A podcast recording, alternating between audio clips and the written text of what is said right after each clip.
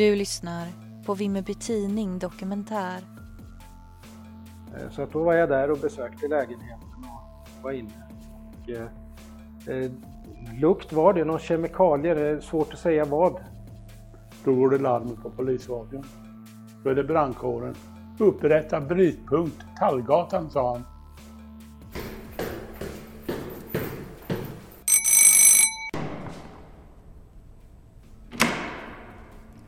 Hej! Johanna Rotebäck heter jag. Jag kommer från Vimmerby Tidning. Jag undrar om jag kan få ställa några frågor om Ulf Olsson?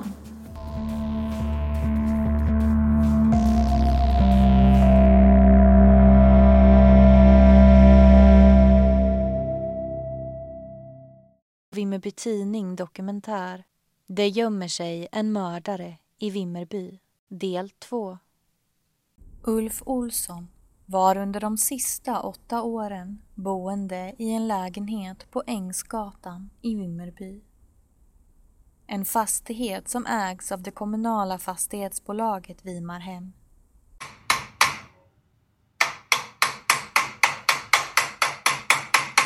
Grannarna vittnar om snickrande och hög musik på nätterna. Timmar av pipande brandvarnare och brinnande marschaller på balkongen som gett sken av en lägenhetsbrand. Men ett vittnesmål sticker ut. Det handlar om en stark odör från Olssons lägenhet. En lukt så stark att man tvingas flytta sina kläder från en angränsande garderob. Vi hör en av de anställda på Vimarhem, Lars Sandberg. Jag blev ju kallad till, till förhör då med polisen för att jag hade varit i lägenheten då. Jag jobbade ju på Vimarhem även på den tiden. Och eh, vi hade fått eh, klagomål på, på en lukt. Det luktade i lägenheten. Eh, så att då var jag där och besökte lägenheten och var inne. Och, eh, som jag minns det var det väldigt eh, sparsamt möblerat. Madrass på golvet, en, en liten eh, sån här hundmadrass eller hundsäng i vardagsrummet. Det var väl i stort sett allt som fanns i vardagsrummet. Köksbord, köksstol och sen hade han en, eh, som, som en liten verkstad då på köksbordet där. Det, ja, det är väldigt sparsamt möblerat skulle jag säga. Eh, lukt var det, någon kemikalier, det är svårt att säga vad. I senare förhör med polisen är det kanske just den här grannens vittnesmål som blir särskilt intressant. Ulf misstänktes nämligen för att ha varit inblandad i försvinnandet av sex år gamla Jasmina Yasharai som försvann från sitt hem i Sävsjö 1997. Hon är ännu inte återfunnen. Det jag minns är att han hade, höll på med någon, någon modell eller någonting i, kö, i köket då, på köksbordet. Han höll på att limma någonting och, och grejer. Eh, med facit i hand så skulle man ha velat öppna badrumsdörren också kanske och tittat men eh, det gjorde jag inte utan det, det, det var ju kemikalier och, och, det var det jag kände och sen, sen gick jag därifrån. Där och då fanns inga misstankar om några allvarliga brott. Det var ju ingen som trodde, alltså det, att det var en kuf det, det, det visste ju alla och att han eh, kanske drack och så här men, men eh, att, att det var, var en sån knäppjök det var det ingen som hade en aning om. Ju. Jag har namnet här, det var Janne Strömsten. Vi hör Janne Strömsten, tidigare reporter på Vimmerby Tidning och troligtvis den första i media Sverige att förstå att något var på gång. Fredagen var ju midsommarafton. Torsdagen, torsdag eftermiddag, torsdag kväll. Då hade jag varit nere på tidningen och jobbat och ringt polisen och alltihopa som vanligt. Och ringer till Anneli hem och säger att jag är hemma om tio minuter nu. Jag ska bara åka och tanka bilen. Sen när jag satt mig i bilen och, och på väg hem, då går det larmet på polisradion. Då är det brandkåren. Upprätta brytpunkt, Tallgatan, sa han, den här eh, killen nere i Växjö.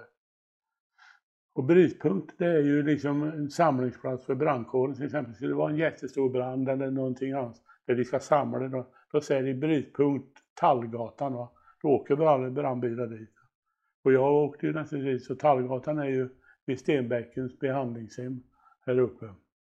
Och där är stod ju då. Och jag går ju fram naturligtvis till Lasse Karlsson, vakthavande brandbefälet och säger vad fan håller ni på med? Ja, det vet inte jag heller. Ja, nu ljuger du, sa jag. Det vet du nu fasen.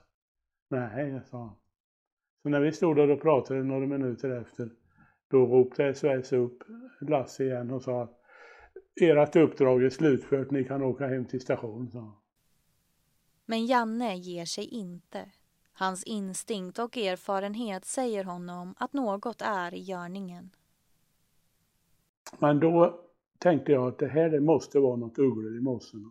Det första jag tänkte på det, om det var behandlingshemmet där uppe, som det var någon som hade fått spelet och skulle hoppa igenom ett fönster eller något. Men det var så lugnt där uppe.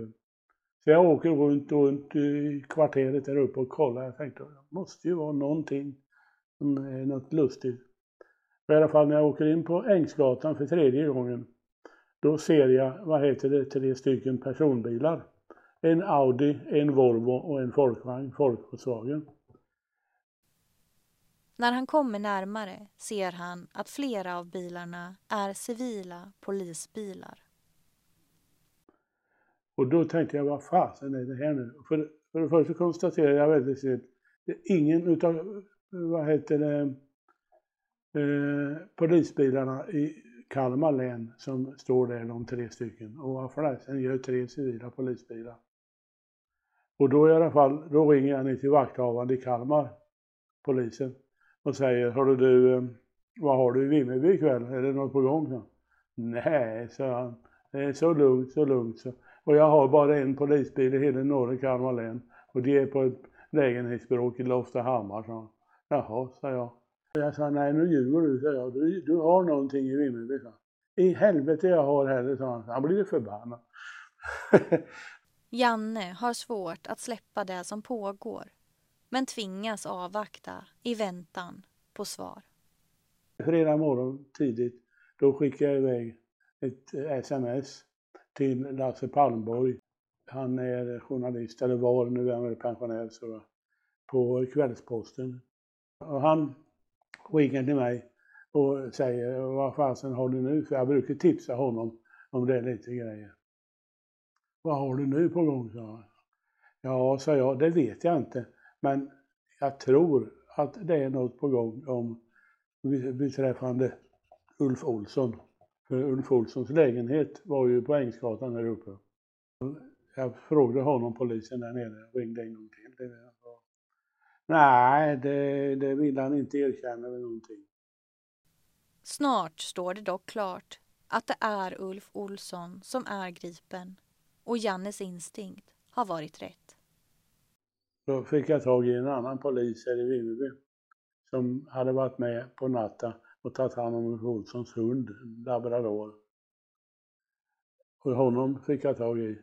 Och han sa att jag får egentligen inte säga, jag har yppande förbud, men jag vet att du kan behandla information ordentligt. Så han talade om storyn där, liksom att jag hade varit och hämtat Ulf Olsson. Och att det var ju tio stycken eller någonting vi hade topsat. Och det gav ju markering på Ulf Olssons saliv. Och då var det rätt så kul för Lasse Palmborg var ju med på presskonferensen i Hässleholm på miss, eller midsommaraftons morgon. Och alla andra tidningar och grejer, de deras journalister, de hade ju ingen aning om var, när och hur. Och så, men Lasse han visste ju det där, han hade fått hela storyn av mig på, tidigt på morgonen. Så han, Kvällsposten, drog upp eh, att det var en person i Vimmerby. Och det, så fort det kom ut på TT att det var i Vimmerby, då var det ju som blåiglar, journalister liksom här i Vimmerby. Och där uppe vid Honons lägenhet, det var ju full kalabalik med folk och grejer. Men då hade jag ju redan bilder klart och alltihopa, så jag satt ju hemma och körde, mejlade bilder med e-post till tidningen. De ringde ju som flän och skulle ha bilder. Men en bild saknar Janne Strömsten. Bilden på Ulf själv. Men den stora frågan, den var ju vem har någon bild, för då var det ju ute att det var Ulf Olsson. Så att då var det. Vem har någon bild på Ulf Olsson? Och det ringde och ringde till mig och jag sa att nej, jag har ingen bild, sa jag. jag har ingen bild. sa Ja, säg till mig så fort, sa bland annat Kagrell, Kaggen, eh, bildchefen på Aftonbladet. Ring till mig så fort du har något nytt på gång, sa han. Ja, det ska jag göra, sa jag. Min telefon, Juppinallen, ringde. Och det, var, det var mycket telefon på midsommarafton den förmiddagen. Och då, då var det en kille, eller en person, jag såg skyddat nummer, eller, så det var ju ett nummer. Ja, tjena Janne, sa han. Vem jag är, det spelar ingen roll för det har inte med saken att göra. Men du vet väl att du har bild på Ulf Olsson? sa Nej, sa jag, jag har ingen bild på Ulf Olsson. Jo, sa han, killen där som ringde till mig. Om du går in och tittar på den och den datumet, den tiden, ett halvår eller år innan, så var det hund, hundparad, hundens dag i Vimmerby. Och där kommer Ulf Olsson på en av dina bilder därifrån. Kommer och går med sin labrador. Wow, sa jag. Så det var rätt så roligt att ringa runt eh, andra tidningar och helst TT, Bildbyrån, och säga att eh, jag har bilder på Ulf Olsson, ska du ha någon? Så, lite tyst. För helvete, skrek jag. Det var inte, det har inte behövt någon telefonledning ner från Stockholm. Strömstens bild fick spridning i hela landets tidningar. Men än idag vet han inte vem det var som tipsade honom om bilden på Ulf. Jag sa det, säg till för fan vem du är så ska du få i tårta eller vad fan som helst. Ah, det kvittar, Misstankarna om identiteten på den mystiske tipsaren finns där. Men svaret får han nog aldrig.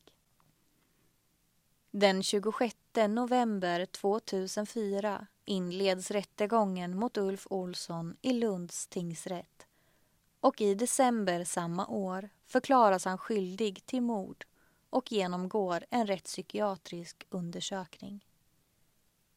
I april 2005 döms han till livstidsfängelse för människorov, grov våldtäkt och mord på Helene Nilsson samt mord på Jannica Ekblad. En dom han senare överklagar. I hovrätten över Skåne och Blekinge den 5 juli 2005 döms han därmed istället till sluten rättspsykiatrisk vård med särskild utskrivningsprövning. Vi hör Lars Sandberg. Efteråt är det klart man tänker, och jag var ju i lägenheten och, och, och vände ju ryggen till när man gick därifrån och, och, och, han visste ju varför jag var där för att det var, var, var klagomål på lukt och ja, men jag, hade, jag hade ju kunnat slagit över för honom redan då, alltså i det läget också.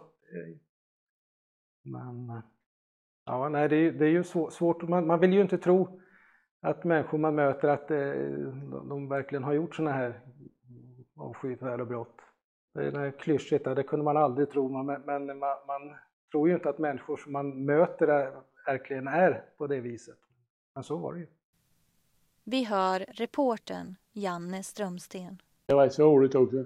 Dagen, två dagar före, på onsdagen den här veckan, då gick vi ut allihop journalisterna och käkade lunch. och vi satt på hotellverandan, eller hotellrummen. Då kommer Ulf Olsson och går förbi med sin hund. Och då säger Göran Berggren, jag ger mig fan på att det är något skumt med den där karln. Han hade ju rätt. Trots domen fortsatte Olsson att hävda sin oskuld fram till att han tog sitt liv på morgonen den 10 januari 2010 på rättspsykiatriska regionkliniken i Sundsvall.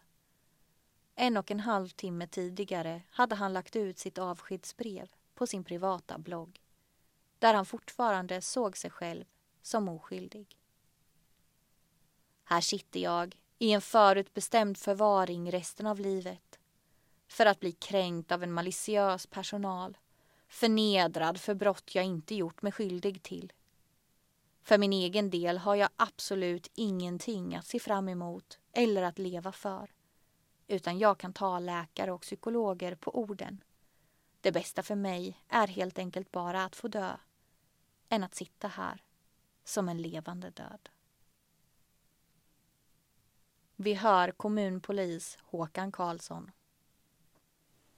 Det finns inga tveksamheter på att han eh, inte var skyldig till det.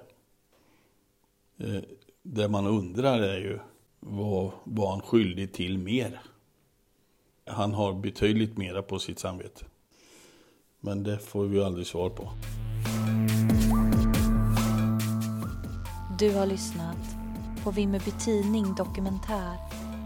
Det gömmer sig en mördare i Vimmerby. Det här avsnittet har gjorts av mig, Johanna Rotebäck, 2021. Bakom Vimmerby Tidning Dokumentär står även Jen Hultberg och Daniel Söderqvist. Utöver de intervjuer som Vimmerby Tidning gjort är annan information hämtad från förundersökningsprotokoll, Vimmerby Tidning och TT. Ansvarig utgivare är Daniel Söderqvist.